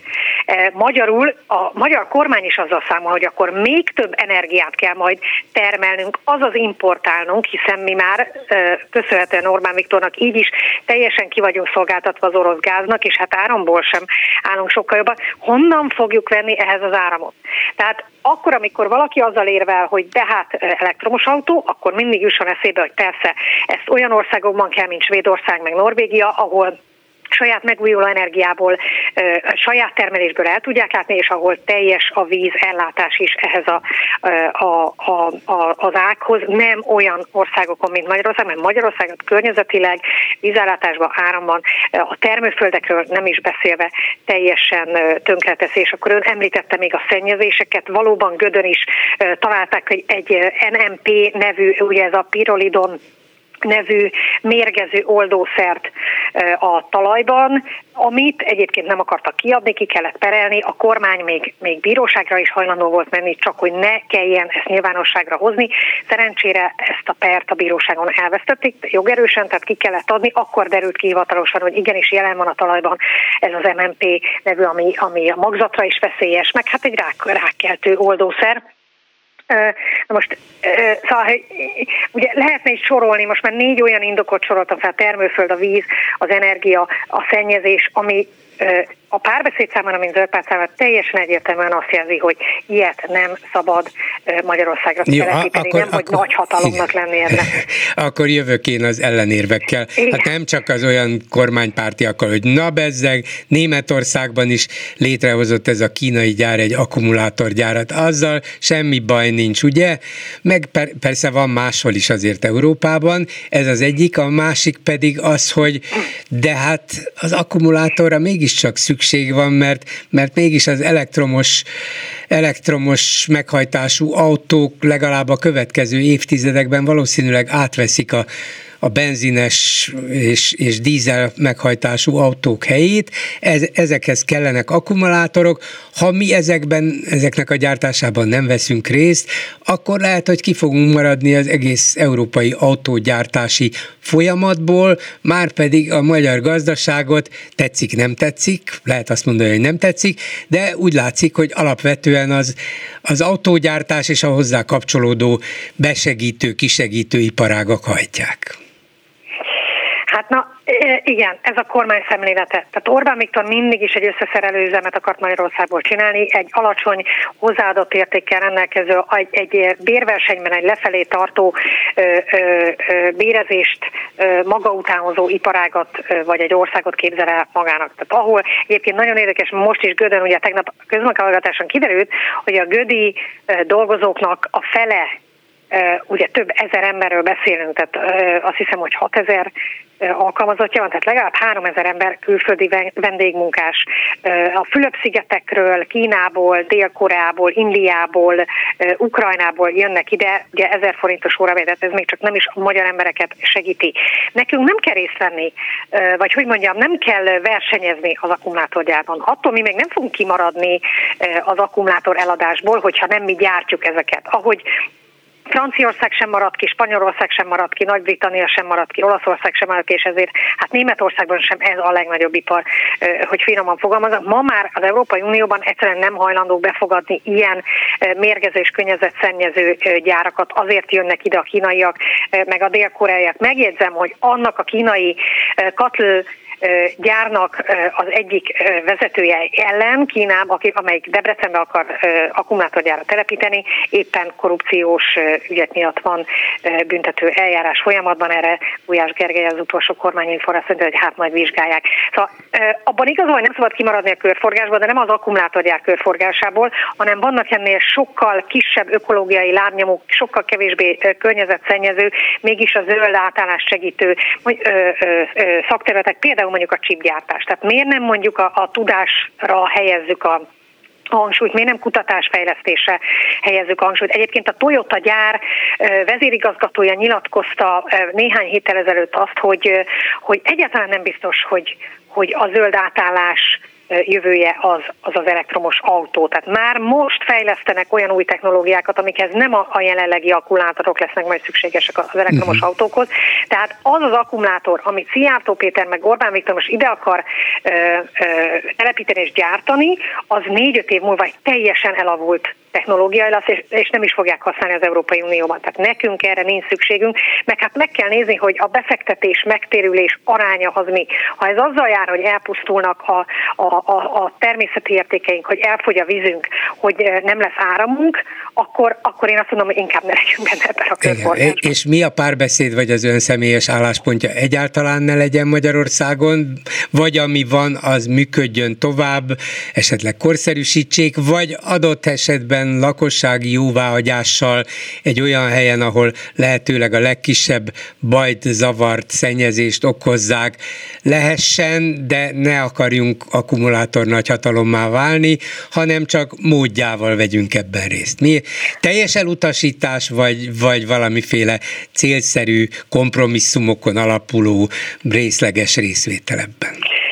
Az a baj azokon túl, hogy amit elmondtam, hogy azért is akarnak idejönni ezek a, a szennyező gyárak, nem véletlenül Kínából, meg Dél-Koreából, mert a magyar kormány pont azért, hogy ezeket kiszolgálja, folyamatosan lazít a környezetvédelmi szabályozásokon. Mi olyan üzemeket el tudunk képzelni, ami a legszigorúbb környezetvédelmi és zöld szempontoknak megfelel, mondjuk teljes mértékben elutasítja párbeszéd a Debreceni gyárat, tehát ott a, ténylegesen a, a rétegvizekbe úgy, rétegvizeket úgy kiszívhatja a gyár, hogy az, az a lakosságra nézve komoly vízellátási problémákat okozhat, tehát ott nem az új gödigyár bővítés szintén elutasítjuk. Azt nem látjuk reálisnak, hogy a jelenlegi gödigyárat bezárják, de hát azért ha itt nagyon-nagyon komoly büntetések lettek, illetve nem, nagyon komoly szabályáthágások történtek már Gödben. Tehát a Váci katasztrófa, katasztrófavédelmi kirendeltség már 17-szer, meg a Pest megyei katasztrófavédelem 17 esetben állapított meg szabálysértést, például tűzelző, tűzoltó berendezések működésképtelensége vagy hiánya miatt, és összesen 17 esetét 14 millió forintot büntetést kell kifizetni, szóval ez egy vicc.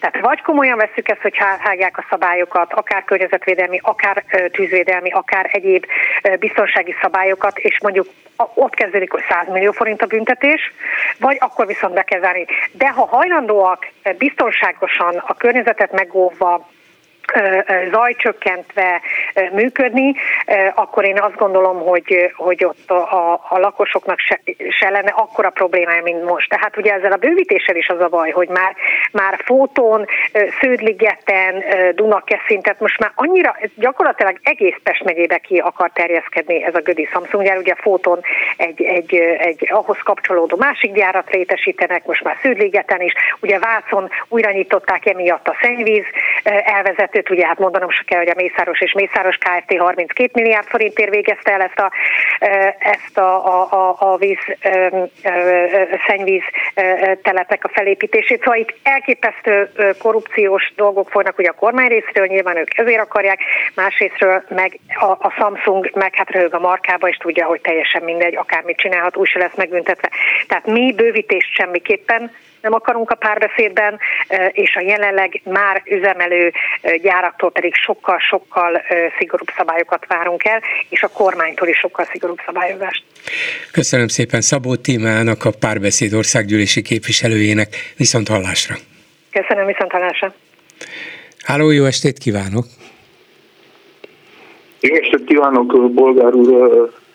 Budai Olivér vagyok Franciaországból. Igen, hallgatom önt, tessék. Na hát a napokban hallottam, hogy nagyon sok hallgató párhuzamot vont a francia és a magyarországi tüntetésekkel kapcsolatban. És csak hát annyit kérdeznék meg, hogy ugye nehéz a kettő között párhuzamot vonni, mert hát a magyaroknak, a magyar, Magyarországon van egy réteg, akiknek a demokratikus igénye és érettsége, hát hogy mondjam, igencsak kívánnivalót hagy maga után. Tehát nem is kívánnak semmit. Tehát magára hagyják a tanárokat, magára hagynak diákokat, magára hagynak dolgokat. Hát és ami kiveri a biztosítékot legelőször is, és ezt nem értem, hogy Magyarországon ezt is meg tudták csinálni, hogy van egy ilyen, ilyen szóval van a Demeter Szilárd nevezetű úr, akit ugye Orbán Viktor behelyezett a pinbe, és ő eldönti, Fidesz a kultúrát, alelnök. Fidesz alelnök. Uh, igen, tehát hogy uh, szabályozza úgymond a kultúrát.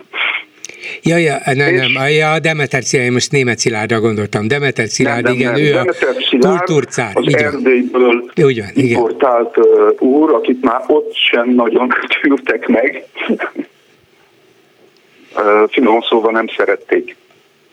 Hát ezt nem Na tudom. és ezt is a közönség lenyeli. Ugye ezt el, eldöntik központilag, hogy a kultúrában ez jó, ez nem jó, és akkor ugye vannak a, az énekes madarak, tehát az ő, ő általuk, ö, ö, hogy mondjam, tűrt emberkék, akiket ugye finanszíroznak.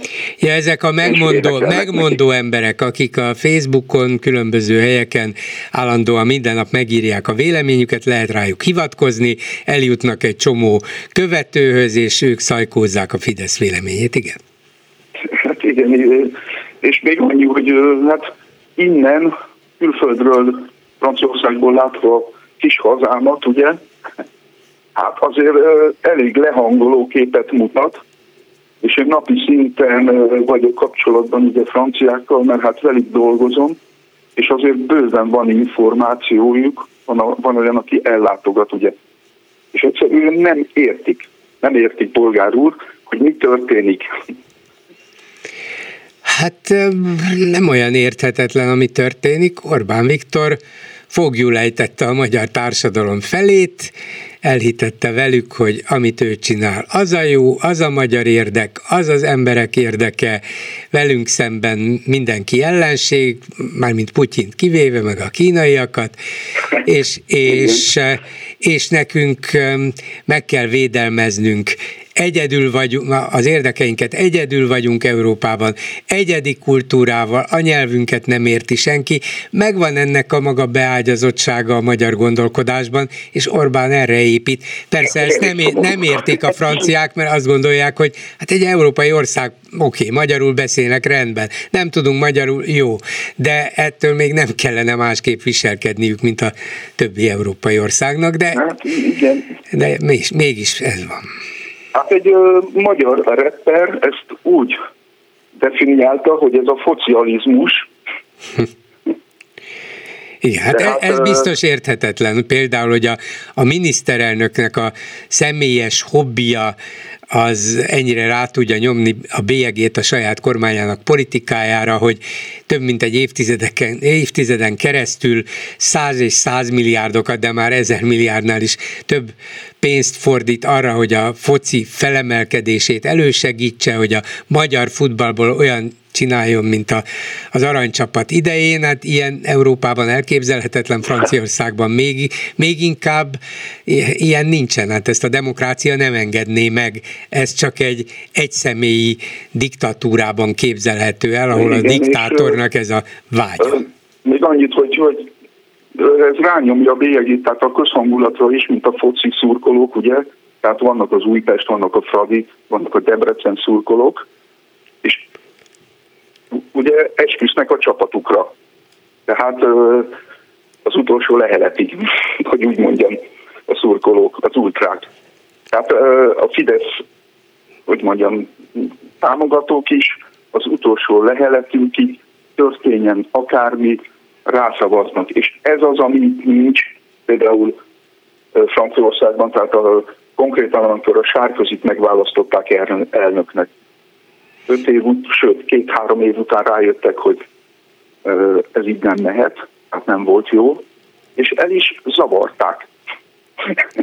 Igen, de nálunk a vezetőt nem csak, hogy nem zavarták el, hanem többször megválasztották, és ő meg ezek után megnyugodva közölte, hogy hát tulajdonképpen őt, őt még 16 évet szeretne kormányon tölteni.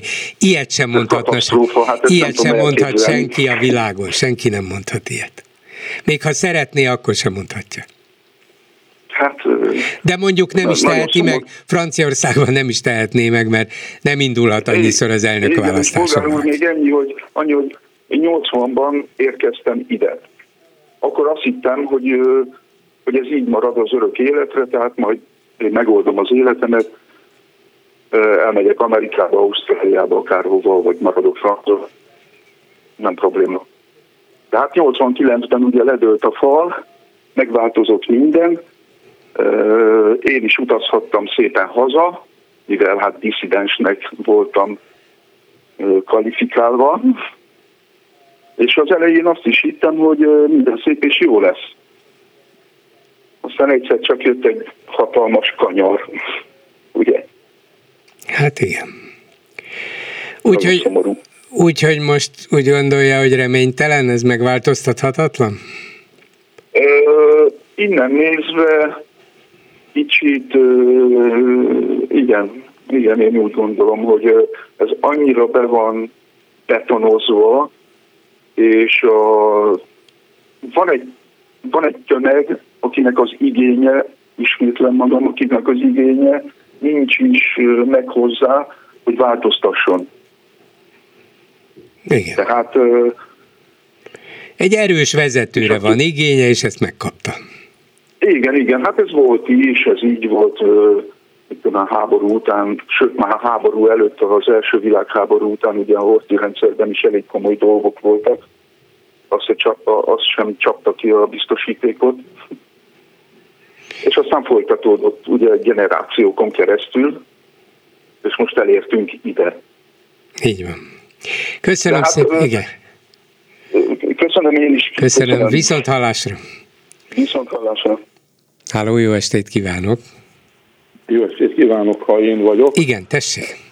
Pécsi Péter vagyok, jó estét kívánok. Én szigorúan mondjuk szakmai szempontból szeretnék hozzászólni az ügyhöz, de elkerülhetetlen, hogy ne legyen egy kis politikai felhangja. Ugye végig, a, a, a, bocsánat, az akkumulátor Igen. problémáról lenne szó. Hallgattam a, azt az úriembert, aki hát a hidrogént jelölte meg, mint egyetlen kiútnak. Nem rossz, amit mond, de nincs olyan, hogy egyetlen kiút. Nem volt eddig sem, sohasem. A fejlődés révén előkerülnek olyan dolgok, amikre néha az emberek nem is gondolnak, úgyhogy ezt meg kell adni a, mondjuk a tudománynak hogy ez, és a technikának, hogy ez fejlődhessen. Szabó tímeát hallgatva pedig hát eszembe jutott valami, hogy 2000-es évek legelején történt az, hogy az Európai Unió úgy döntött, hogy egy cella nem kerülhet többen, mint egy euró ez alatt rúgos alkáli elemektől kezdve lítiumig minden volt, és egy pillanat alatt csődbe ment mindenki, aki akkumulátorcellákat gyártott, és minden elment Kínába. Most ennek az ellenkezője történik, most visszahozzák Kínából azt, amit innen elűztek. Ez azért, hogy mondjam, ez egy nagyon rossz döntés volt annak idején. Uh-huh. Le, le, jelentősen leállították a fejlesztéseket. Én egy olyan csoportban dolgoztam, ahol történetesen szolárcellákat és lítium-akkumulátorokat is fejlesztettünk. Megvásárolt egy nagy amerikai cég a szabadalmat, és aztán egy év múlva elvitték az Egyesült Államokba a, a a technológiát, ez, ez történetesen lítium akkumulátor volt.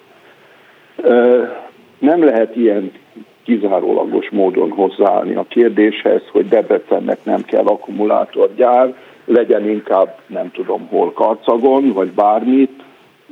Egy, kettő, végül Szabó Tímia mondott egy nagy igazságot, amit nagyon reméltem, hogy valaki kimond, az, hogy ezt úgy hívják, hogy technológiai fegyelem, aki aki még mindig budira jár, és a szennyvizet elereszti a talajba, az nagyon rosszat tesz. Ugyanez vonatkozik a gyárakra. Ma éppen téma volt a budapesti vegyi művek borzadája. Azzal is kéne csinálni valamit, ki kéne szivattyúzni azt a szennyet, ami ott van, és elhelyezni valahová, nem hagyni, hogy mindenfele elszivárogjon. Nos, egy új gyár telepítése az még szigorúbb feltételekhez kell, hogy legyen kötve, és nem büntetésekben kell gondolkozni, hanem már rögtön az elején olyan technológiákat alkalmazni, hogy ne folyjon el. A víz az szükséges valóban az akkumulátorgyártáshoz, de az nem lehet, hogy az egy nyílt kör, olyannak kell lennie, mint paksé hogy a, a, a magában a technológiában résztvevő víz az nem kerül ki a szabadba. A mhm. többi vizet az csak hűtésre használják, az visszakerül oda, ahonnan jön. Volt akkor is sikoltozás, amikor paksot építették, hogy majd felemelkedik a Duna víze annyira, hogy a halak elpusztulnak.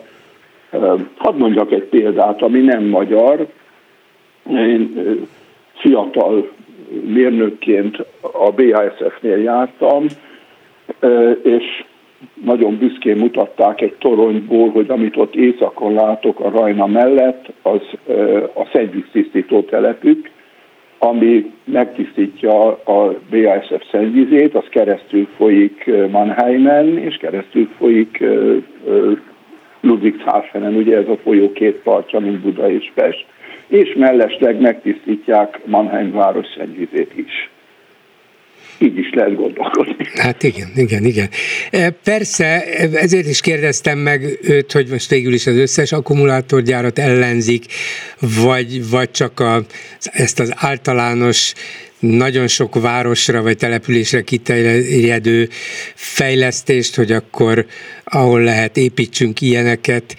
De, de végül nem is... Nem hallottam sajnos igen. a válaszát, mert azt hiszem épp akkor telefonálgattam, hogy hozzá igen, igen, szólni. Igen. Végül is nem mondta azt, hogy be kell tiltani, csak azt, hogy hát megfelelő, kere, igen, megfelelő keretek közé kell szorítani, hogy ellenőrizni kell, a lakosság aggodalmait kezelni kell, és talán nem kellene ilyen nagy léptékű, nagy arányú telepítésbe fogni, mint amiben a magyar kormány belekezdett. És ebben lehet, hogy van igazság, mert hogyha valóban ennyi elektromos energiára és sokszor vízre van szükség, akkor nem biztos, hogy, hogy, hogy nyakló nélkül kell ebbe bele szállnunk, én, nem? Én, én nem tudok adatok nélkül véleményt formálni, tehát nem tudom, hogy a monokultúra sohasem vezetett jóra, ez egy régi dolog. Az akkumulátorgyár egyébként az olyan, mint minden gyár tulajdonképpen, hogy, hogy fejleszthető. Tehát ha megváltozik a technológia, akkor újabbat, jobbat, olcsóbbat mellesleg lehet előállítani. De azt határozottan ellenzem, hogy embereket hergeljenek valami ellen, anélkül, hogy konkrét hát hogy lehetőségük lenne valóban belenézni, hogy mi fog történni.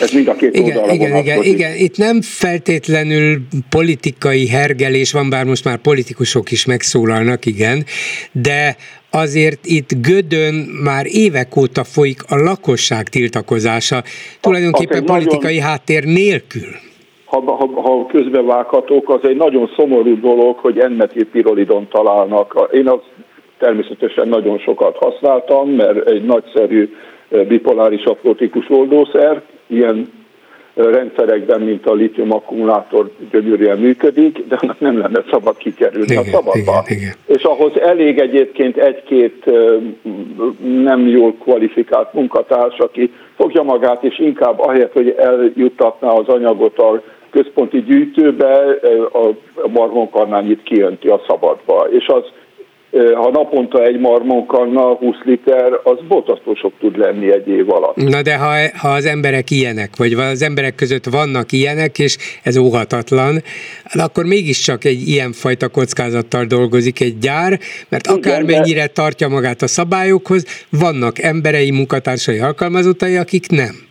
Igen, de a, a, a, olyannak kell lenni a rendszernek, hogy ez ne történhessen meg, tehát ne kerüljön mondjuk ma, ez, ez egy példa volt, nem tudom mi történt Gödön, uh-huh, de ne, nem kerülhet ki a rendszerből ez az oldószer, vagy ez az oldószernek akár hígoldata sem. Tehát annak ott kell lennie, azt, azt, ott, ott a rengeteg víz, ami vízigény, azt el lehet párologtatni, természetesen a hő az költség, és utána újra felhasználni, az H2O marad mindaddig, amíg el nem bontják. Magyarán ő azt mondja, hogy ha ezt szakszerűen csinálják, tisztességgel, betartva a szabályokat, akkor ez nem káros, hanem Magyarország számára, vagy magyar hasznos, gazdaság számára hasznos. Hasznos lehet, így van. Hát ez az a kérdés, hogy milyen technológiát hoznak ide valóban, és azt se szabad elfelejteni, hogy éppen önöknél hallottam, hogy Türingiában megnyitottak, vagy megnyitnak egy, egy ilyen jellegű gyárat. Igen. Tehát azt, azt se hagyták szó nélkül szerintem, csak úgy oda telepíteni. Persze, de, de az, hogy a lakosságot illene tájékoztatni és meggyőzni arról, hogy milyen szabályokat hoznak, milyeneket és hogyan tartják be, Teljesen az, egyetértünk. az a minimum, nem? Teljesen egyetértünk, igen. Köszönöm szépen, hogy jelentkezett. Viszont hallásra. Viszont hallásra, én is köszönöm. Mit írnak a Facebook kommentelőink, Lőrinc Saba? Szia Gyuri, köszöntöm a hallgatókat. A vagyonnyilatkozatok érthetően megmozgatták a kommentelőink fantáziáját, nem egy ö, kajánkodó komment érkezett az ügyben. Egy év alatt 14 millió. Remek, remek. Gratulálunk. Bölcsvezérünk példát mutat spórolásból, hiszen Brüsszelből pénzre alig ha számíthat. Igen, ezt, ezt ő maga érzékeltette, de hát nyilván nem a saját számlájára gondolt, hanem az országéra. Orbán Viktor összespórolt 14 milliót, egy másik komment. A szankciós infláció, bár nem beszéltünk szankcióról inflációról, hiszen az már a, a járvány idején is megutotta magát. Miatt, a szankciós infláció miatt drága a hazai élelmiszerek helyett az egyszerűbb, olcsóbb és olasz ételek fogyasztásával olvja a pénztárcáját, és ehhez a természetesen... tenger gyümölcsei, nyilván a tengerben a... Köztudottan olcsó és... Igen, az élőlények ott ugyanannyi. Hát persze. Ugyanannyit esznek, fogyasztanak és kerülnek az étterem asztalára. Hát csodálatos dolog ez. Én azt látom, mondja egy másik kommentelő, hogy Orbánt az M plusz egy ellenzéki, vagy annak látszó párt sem tudja megdönteni. Meg azt, hogy, az egy, hogy egyetlen ellenzéki párt sincs, amelyik egy évszázadon belül egymaga több szavazatot tudna begyűjteni, mint a Fidesz. Én ebben nem értek feltétlenül egyet. Pontosan az történik, hogy nagyon nagy hatalmat kapott a Fidesz 2010-ben, és azóta se tudunk belőle kijönni. Hát ez az egy évszázad kicsit erős volt. Egy évszázadig még Orbán Viktor sem szeretne hatalmon maradni, ő csak 16 évet. Én azért feltételezem, hogyha erre kapacitása lenne, akkor ő szeretne. De jó, ezt még, ezt még nem merte mondani, hogy egy évszázadig, de akkor már olyan felfedezés birtokában van, ami az egész világot forradalmasítaná. Igen, mondjuk a bölcsekkövét én is sokszor hallottam feltűnni, meg eltűnni, de, de leginkább mesékben. A nem egy interjúhoz kaptál egy újabb letolást. Tisztelt Bolgár úr, ilyen rossz indulatú kérdésfelvetés után még csodálkozik, hogy Dobrev Klára sem szívesen nyilatkozik önnek? Mi volt a rossz indulatú kérdésfeltevés, hogy miért mentek el MSZP-s politikusok a DK-hoz? Ennél természetesebb kérdés nincs. És a következő az az, hogy Bolgár György a DK ellen uszítja az MSZP-t. Jézusom. De ha, de nem, te... ha uszítanám sem sikerült, mert Nemény András megfelelően kezelte a dolgot, azt mondta, hogy barátai ezek az emberek, azok is voltak, azok is maradnak, jól együtt tudnak működni a város vezetésében, és ez a lényeg. Te ezt kapod én meg azt, hogy tolom a DK szekerét, bár ha ez így volna, akkor sokkal rosszabbul járnának, mert egyszerűen nem, nem érzem feladatomnak a Azért tolod a DK szekerét, mert előszeretettel olvasod azokat a véleményeket, amelyek szerint én a DK-t simfelem. Ezt mondjuk más okokból teszem, de ez csak azért, mert így incselkedem.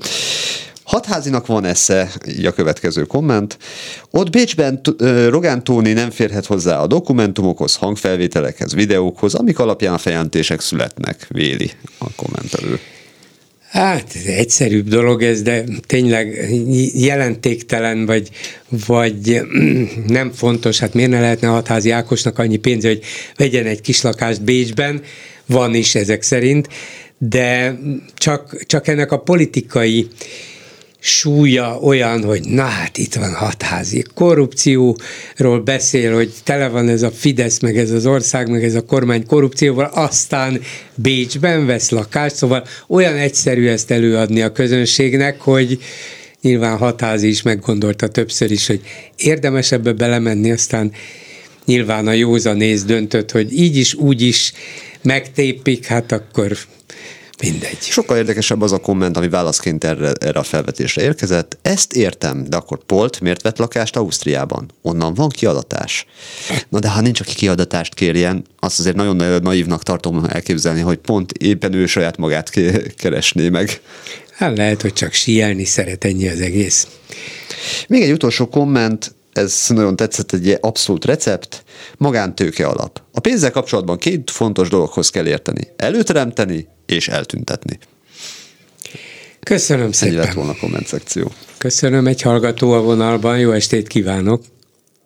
Jó estét kívánok, Bolgár úr, én Erzsébet vagyok, és a mm, megjelent vagyonnyilatkozatokkal kapcsolatban hát lenne észrevételem. Na hogy azok korán sem teljes körűek, de szerintem ezt mindenki tudja.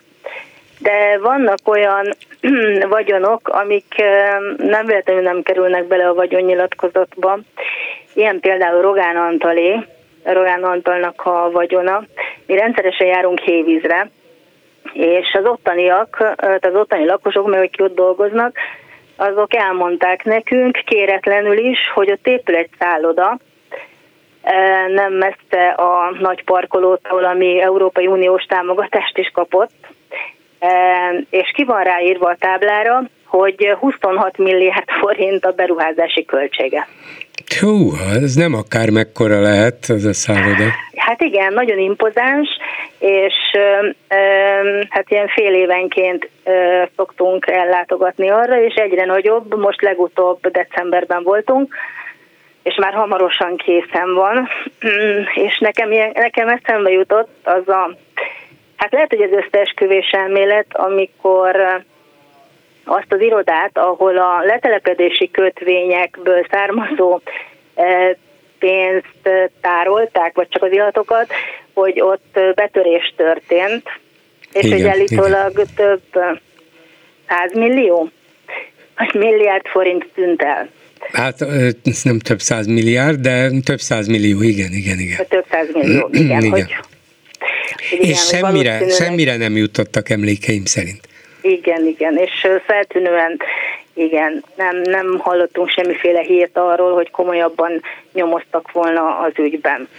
De hát ez a letelepedési kötvényügy, ami legalább összességében ez most nem millió, hanem igenis milliárd, száz milliárd forint körüli pénzek mentek el azokhoz, akik ezeket a kötvénybizniszeket intézték néhány országban, és ezeket az embereket vagy cégeket Rogán Antal jelölte ki. Már eleve ez egy abszurdum, hogy akkor a Parlament Gazdasági Bizottságának elnökeként az ő kezébe adták, hogy na, ki is árulhatja ezeket a kötvényeket, és milyen feltételekkel, milyen haszonnal, hogyan, milyen szabályok szerint és utána lényegében csak közvetett bizonyítékok alapján lehetett kideríteni, hogy kikhez kötődnek, kikhez állnak közel ezek a hatalmas hasznot lenyúló emberek és cégek, hát például Rogán barátjához, Habony Árpádhoz, de hogy hogyan, milyen módon, mekkora pénz összességében, ezt, ezt, ez mind-mind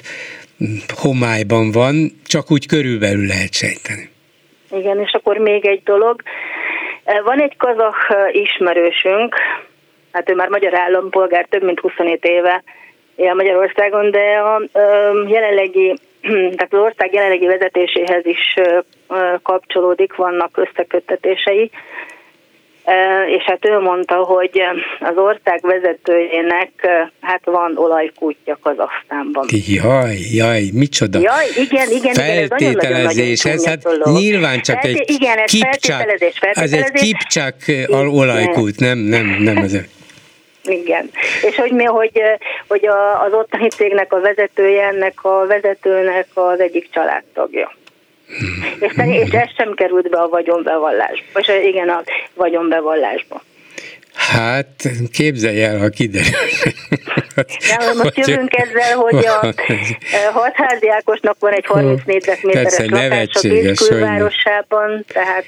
De e, még, még a független médiában is ezek, ez, ez mindenhol címet érdemelt, hogy hatházi Ákos Bécsben vett lakást, pont.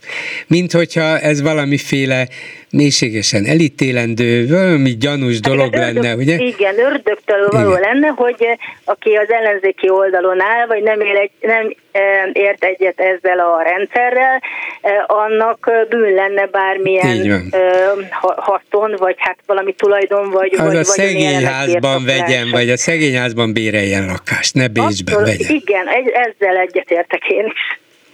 Köszönöm szépen. Érdekes volt az olajkút, jaj, de érdekes volna az a vagyonnyilatkozat, amiben hát bizony, az bizony. Kazaksztánban olajkutam van. Jó napot kívánok!